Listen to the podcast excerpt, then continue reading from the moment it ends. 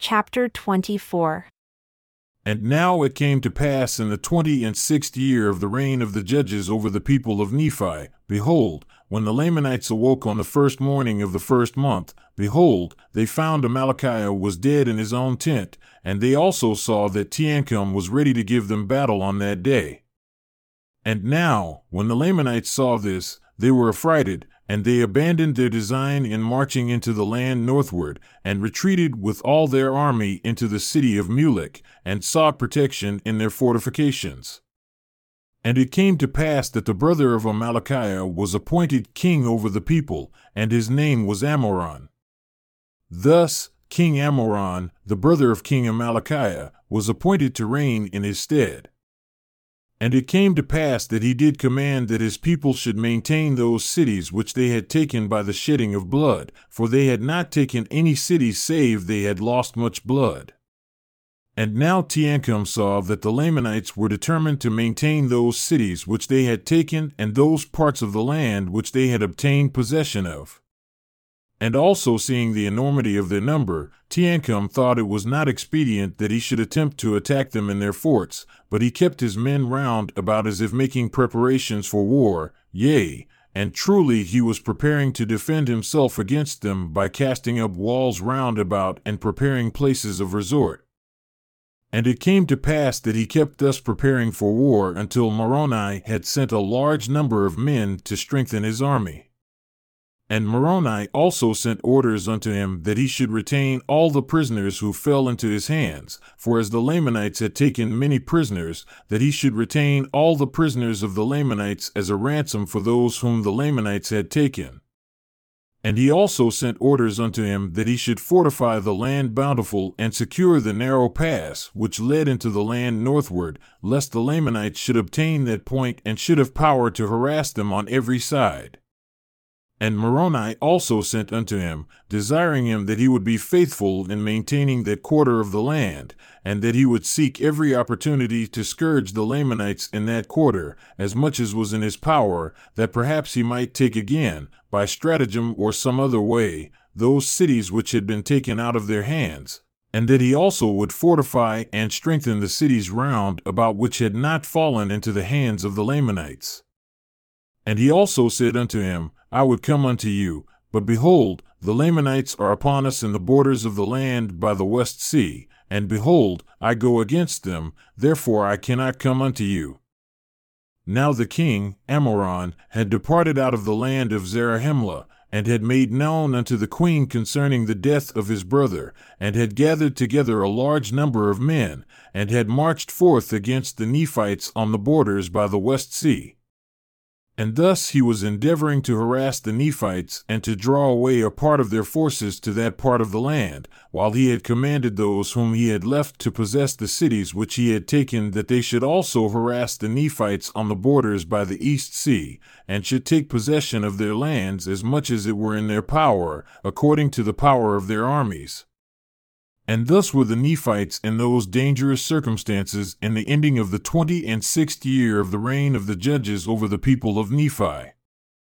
But behold, it came to pass, in the twentieth and seventh year of the reign of the judges, that Teancum, by the command of Moroni, who had established armies to protect the south and the west borders of the land, had begun his march towards the land of Bountiful, that he might assist Teancum with his men in retaking the cities which they had lost. And it came to pass that Teancum had received orders to make an attack upon the city of Mulek and retake it if it were possible. And it came to pass that Teancum made preparations to make an attack upon the city of Mulek and march forth with his army against the Lamanites, but he saw that it was impossible that he could overpower them while they were in their fortifications.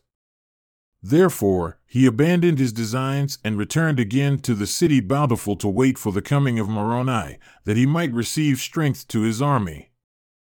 And it came to pass that Moroni did arrive with his army to the land of Bountiful in the latter end of the twenty and seventh year of the reign of the judges over the people of Nephi. And in the commencement of the twenty and eighth year, Moroni and Teancum and many of the chief captains held a council of war, what they should do to cause the Lamanites to come out against them to battle, or that they might by some means flatter them out of their strongholds, that they might gain advantage over them and take again the city of Mulek. And it came to pass that they sent embassies to the army of the Lamanites which protected the city of Mulek, to their leader, whose name was Jacob, desiring him that he would come out with his armies to meet them upon the plains between the two cities. But behold, Jacob, who was a Zoramite, would not come out with his army to meet them upon the plains. And it came to pass that Moroni, having no hopes of meeting them upon fair grounds, therefore he resolved upon a plan that he might decoy the Lamanites out of their strongholds. Therefore, he caused that Teancum should take a small number of men and march down near the seashore, and Moroni and his army by night marched into the wilderness on the west of the city Mulek. And thus on the morrow, when the guards of the Lamanites had discovered Teancum, they ran and told it unto Jacob, their leader. And it came to pass that the armies of the Lamanites did march forth against Teancum, supposing by their numbers to overpower Teancum because of the smallness of his numbers. And as Teancum saw the armies of the Lamanites coming out against him, he began a retreat down by the seashore northward.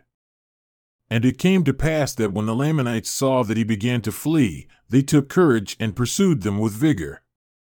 And while Teancum was thus leading away the Lamanites who were pursuing them in vain, behold, Moroni commanded that a part of his army who were with him should march forth into the city and take possession of it.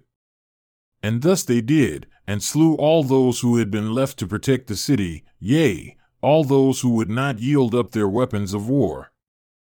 And thus Moroni had obtained a possession of the city Mulek with a part of his army, while he marched with the remainder to meet the Lamanites when they should return from the pursuit of Teancum. And it came to pass that the Lamanites did pursue Teancum until they came near the city Bountiful, and then they were met by Lehi and a small army which had been left to protect the city Bountiful. And now behold, when the chief captains of the Lamanites had beheld Lehi with his army coming against them, they fled in much confusion, lest perhaps they should not obtain the city Mulek before Lehi should overtake them, for they were wearied because of their march, and the men of Lehi were fresh. Now the Lamanites did not know that Moroni had been in their rear with his army, and all they feared was Lehi and his men. Now Lehi was not desirous to overtake them till they should meet Moroni and his army. And it came to pass that before the Lamanites had retreated far, they were surrounded by the Nephites, by the men of Moroni on one hand and the men of Lehi on the other, all of whom were fresh and full of strength, but the Lamanites were wearied because of their long march. And Moroni commanded his men that they should fall upon them until they had given up their weapons of war. And it came to pass that Jacob, being their leader, being also a Zoramite and having an unconquerable spirit, he led the Lamanites forth to battle with exceeding fury against Moroni, Moroni being in their course of march. Therefore Jacob was determined to slay them and cut his way through to the city of Mulek. But behold, Moroni and his men were more powerful, therefore they did not give way before the Lamanites. And it came to pass that they fought on both hands with exceeding fury, and there were many slain on both sides, yea, and Moroni was wounded and Jacob was killed. And Lehi pressed upon their rear with such fury with his strong men that the Lamanites in the rear delivered up their weapons of war, and the remainder of them, being much confused, knew not whither to go or to strike. Moroni, seeing their confusion, he said unto them, If you will bring forth your weapons of war and deliver them up, behold, we will forbear shedding your blood. And it came to pass that when the Lamanites had heard these words, their chief captains, all those who were not slain, came forth and threw down their weapons of war at the feet of Moroni, and also commanded their men that they should do the same. But behold, there were many that would not. And those who would not deliver up their swords were taken and bound, and their weapons of war were taken from them, and they were compelled to march with their brethren forth into the land bountiful. And now the number of prisoners who were taken exceeded more than the number of those who had been slain, yea, more than those who had been slain on both sides. And it came to pass that they did set guards over the prisoners of the Lamanites, and did compel them to go forth and bury their dead, yea, and also the dead of the Nephites who were slain, and Moroni placed men over them to guard them whilst they should perform their labors. And Moroni went to the city of Mulek with Lehi, and took command of the city, and gave it unto Lehi. Now behold, this Lehi was a man who had been with Moroni in the more part of all his battles, and he was a man like unto Moroni, and they rejoiced in each other's safety, yea, they were beloved by each other, and also beloved by all the people of Nephi. And it came to pass that after the Lamanites had finished burying their dead, and also the dead of the Nephites, they were marched back into the land bountiful, and Teancum, by the orders of Moroni, caused that they should commence laboring in digging a ditch round about the land, or the city bountiful, and he caused that they should build a breastwork of timbers upon the inner bank of the ditch, and they cast up dirt out of the ditch against the breastwork of timbers, and thus they did cause the Lamanites to labor until they had encircled the city of Bountiful round about with a strong wall of timbers and earth to an exceeding height. And this city became an exceeding strong hold ever after. And in this city they did guard the prisoners of the Lamanites, yea, even within a wall which they had caused them to build with their own hands. Now Moroni was compelled to cause the Lamanites to labor because it were easy to guard them while at their labor, and he desired all his forces when he should make an attack upon the Lamanites. And it came to pass that Moroni had thus gained a victory over one of the greatest of the armies of the Lamanites, and had obtained possession of the city Mulek, which was one of the strongest holds of the Lamanites in the land of Nephi, and thus he had also built a strong hold to retain his prisoners. And it came to pass that he did no more attempt a battle with the Lamanites in that year, but he did employ his men in preparing for war, yea, and in making fortifications to guard against the Lamanites, yea, and also delivering their women and their children from famine and affliction, and providing food for their armies. And now it came to pass that the armies of the Lamanites on the west sea south, while in the absence of Moroni on account of some intrigue amongst the Nephites, which caused dissensions amongst them, had gained some ground over the Nephites, yea, insomuch that they had obtained possession of a number of their cities in that part of the land. And thus, because of iniquity amongst themselves, yea, because of dissensions and intrigue among themselves, they were placed in the most dangerous circumstances. And now behold, I have somewhat to say concerning the people of Ammon, who in the beginning were Lamanites, but by Ammon and his brethren, or rather by the power and word of God, they had been converted unto the Lord, and they had been brought down into the land of Zarahemla, and had ever since been protected by the Nephites. And because of their oath, they had been kept from taking up arms against their brethren, for they had taken an oath that they never would shed blood more, and according to their oath, they would have perished. Yea, they would have suffered themselves to have fallen into the hands of their brethren, had it not been for the pity and the exceeding love which Ammon and his brethren had had for them. And for this cause they were brought down into the land of Zarahemla, and they ever had been protected by the Nephites. But it came to pass that when they saw the danger, and the many afflictions and tribulations which the Nephites bore for them, they were moved with compassion, and were desirous to take up arms in the defense of their country. But behold, as they were about to take their weapons of war, they were overpowered by the persuasions of Helaman and his brethren, for they were about to break the oath which they had made, and Helaman feared lest by so doing they should lose their souls. Therefore, all those who had entered into this covenant were compelled to behold their brethren wade through their afflictions and their dangerous circumstances at this time.